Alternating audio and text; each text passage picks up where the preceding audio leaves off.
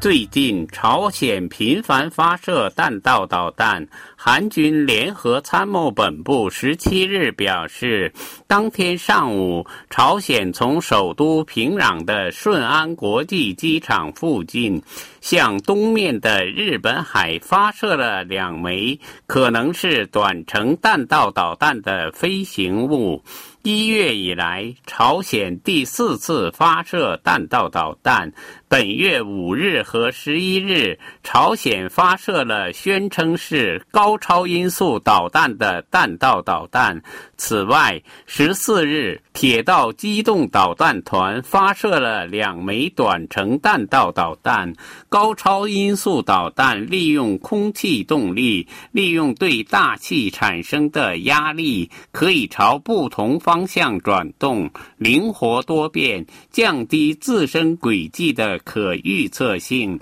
这种飞行与穿梭让人难以预测导弹的方向，也给现代的雷达系统带来新的挑战，特别是对美日韩的反导弹系统的挑战。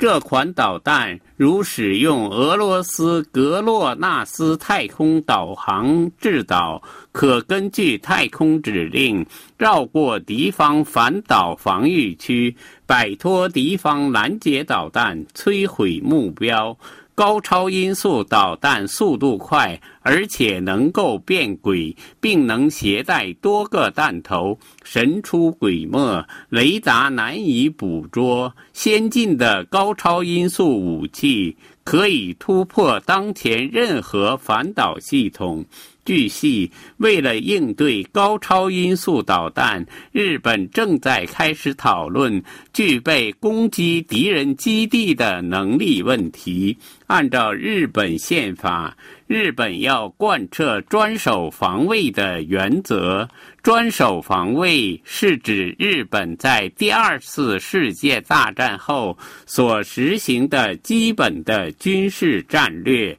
自卫队不允许配备攻击性武器，禁止先制攻击。但是，面对复杂的安全保障环境，最近首相岸田文雄称，在切实遵守宪法和专守防卫的基本思想基础上，能在多大程度上进行具体应对，将在得到国民理解的同时得出结论。另外，日本将开始全面开发一种通过电磁力。高速发射子弹的轨道炮，主要目的是拦截以五马赫或更高超音速飞行的导弹，也被认为可以用于反舰攻击。在二零二二年的预算中，提出了六十五亿日元的相关费用，在今后七年内将持续进行研究。